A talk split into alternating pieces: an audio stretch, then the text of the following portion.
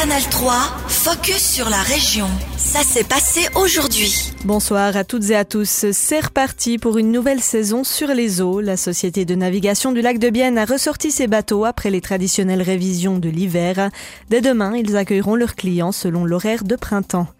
Pour s'adapter à la hausse des prix du carburant et de l'électricité, la navigation a augmenté les tarifs de 5% en moyenne. Mais malgré des finances tendues depuis la pandémie, la société BSG est optimiste pour cette saison. On écoute son directeur Thomas Mulletaler.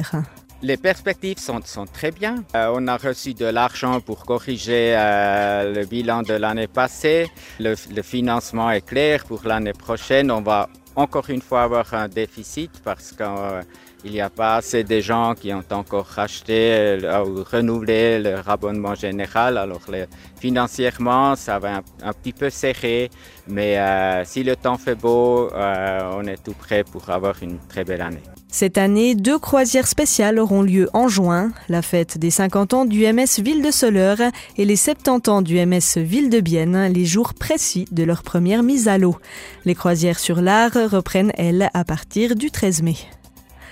Les chocolateries ont du pain sur la planche. Pâques fait partie des périodes importantes pour les commerces de douceur, après Noël qui reste numéro un. La chocolaterie L'Angèle en vieille ville de Bienne, par exemple, produit plus de 1000 lapins et autres œufs de Pâques par année. Et pour faire ce travail à la main, l'effort n'est pas négligeable.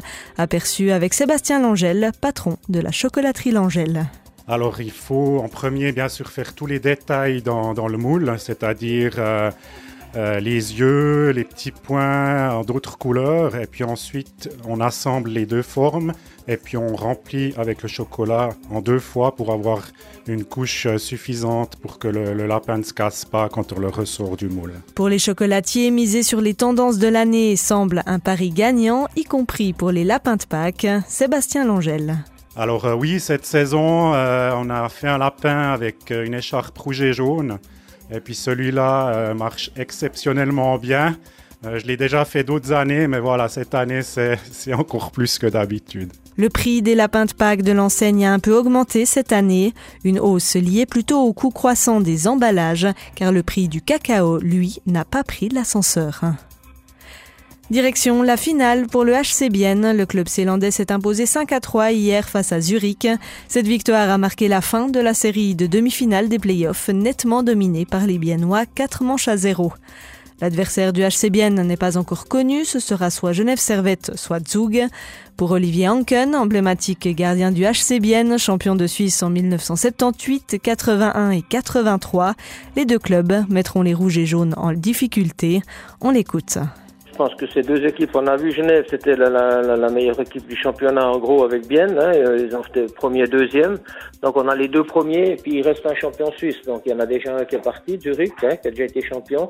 Et puis maintenant il y a, il a Zug qui est champion. Euh, qui a l'habitude des titres, donc ce sera une grosse équipe. Je pense qu'il y a deux grosses équipes. Donc euh, voilà, après choisir l'une ou l'autre, je ne sais pas si ça vaut la peine parce que si on veut être champion, il faut pouvoir gagner contre tout le monde. Donc euh, on verra contre qui on tombe et puis il faudra se préparer pour ça. Bien que les Célandais aient déjà remporté le titre de champion de Suisse à trois reprises, c'est la première fois qu'ils arrivent en finale depuis l'instauration des playoffs en 86. Pour Olivier Anken, les Célandais ont tout ce qu'il faut pour obtenir le titre. L'ancien numéro 30 explique la force des joueurs du HC Bienne. Je pense que c'est déjà l'attitude, la camaraderie, l'état d'esprit dans, dans l'équipe. Et puis surtout, je crois que euh, au fil des années, bien a quand même formé une équipe où tout le monde peut remplacer tout le monde. Je dirais que s'il y a un joueur qui manque, dans certaines équipes, c'est catastrophique.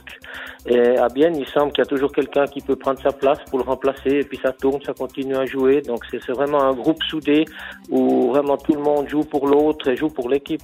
La finale débutera vendredi de la semaine prochaine. La prévente des billets sera lancée mardi.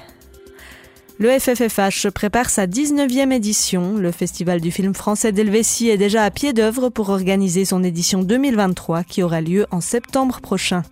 Hier soir, une projection spéciale du film Les Trois Mousquetaires avait lieu pour les amis et partenaires du Festival biennois. Des sponsors plus importants que jamais, car l'équilibre budgétaire est menacé et l'événement doit compter sur ses soutiens privés. Mais pour l'organisation, pas question de livrer une 19e édition au rabais pour autant. Christian Kellenberger, cofondateur et directeur du FFFH, jette un œil sur les perspectives pour cette année. Bah, les perspectives, euh, c'est forcément de retrouver les émotions de 2022. 2022, on fêtait un certain retour à la normalité. Et donc, euh, c'est à nous, organisateurs, de trouver les moyens euh, de pouvoir développer un tel festival en 2023. Je vous cache pas que actuellement la situation géopolitique nous cause des soucis. De, travailler sur un festival, de faire un festival en 2023 coûte autrement plus cher qu'en 2019 pour exactement les mêmes prestations.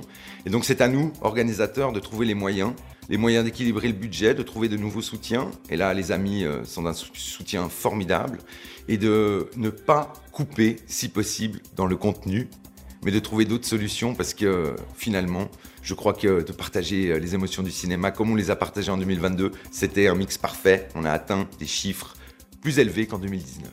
Justement, ce serait peut-être plus simple de se dire, ben, on enlève le festival off ou on enlève les courts-métrages à la fontaine. Vous n'êtes pas trop gourmand en ces temps d'austérité de vouloir tout garder? C'est vrai, vous avez raison, c'est ambitieux.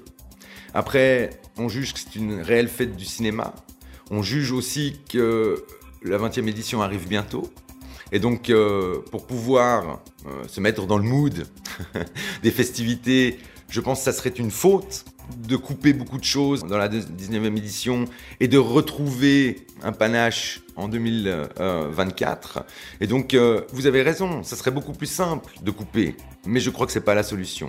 Je pense que les gens viennent aussi grâce à un contenu original, diversifié, passionné. C'était Christian Kellenberger, cofondateur et directeur du FFFH.